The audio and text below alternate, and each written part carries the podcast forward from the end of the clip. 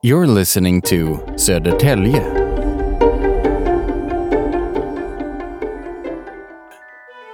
You probably already know number 91 Karlsson, or Almond Karlsson as his real name is. The innocent soldier doing military service at Klackamo Regiment.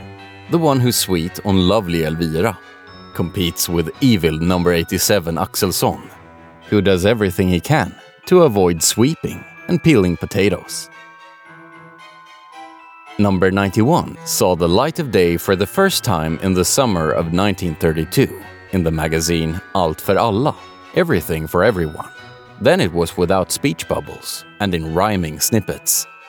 But the number 91 we are used to seeing, with his remarkable ability to always draw the longest straw, was developed in Enhörna. It was here he spent his youth, you might say, because this is where his creator, Rudolf Petersson, lived with his wife, Asta. Here stood the drawing board where the ideas were covered in ink, where all of number 91's labors and troubles became reality.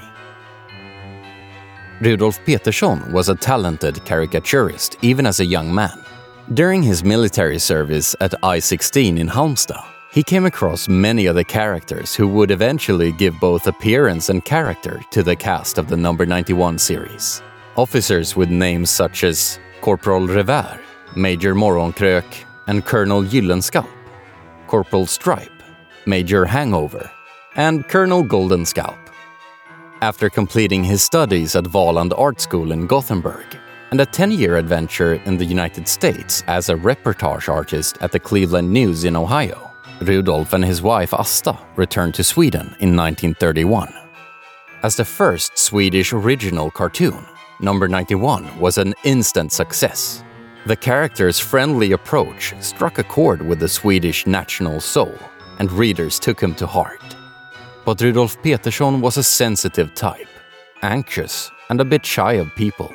He had documented difficulties with social contacts, which, without great success, he tried to cure with alcohol. For Rudolf to have peace and quiet at work, the couple moved away from Stockholm's nightlife. In the summer of 1941, they bought Andersberg, a red house with white trim far out in the countryside in Ytterenhörna. There, Rudolf Petersson quickly became a local profile. He participated in life in the countryside as far as his health permitted, and rejoiced that the people in the area showed respect and left him alone. He worked in the morning, when his mind was fresh and his imagination newly awakened.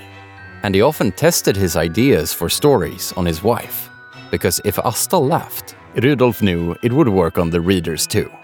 When number 91 became a separate magazine in 1956, the workload began to be too heavy. When Asta passed away three years later, Rudolf began to leave parts of the drawing to others. Since 1970, Rudolf Petersson has been buried in the cemetery at Ytterenhörna Church. But his creation, number 91 Karlsson, lives on, not least at the local museum in Överenhörna where a number of original drawings are preserved. Since Rudolf's death, number 91 has had over 20 different cartoonists, and he is still visible every week in All Year Round, Året Runt, as decent as always, dressed in his crumpled blue uniform. Between 1946 and 1977, no less than eight films were made about number 91 his statue has stood on Storgatan in Halmstad since 1993. And even today, a Christmas album about Almond Karlsson's antics is released every year. Number 91 has turned 91, but he is undeniably still going strong. You've been listening to Södertälje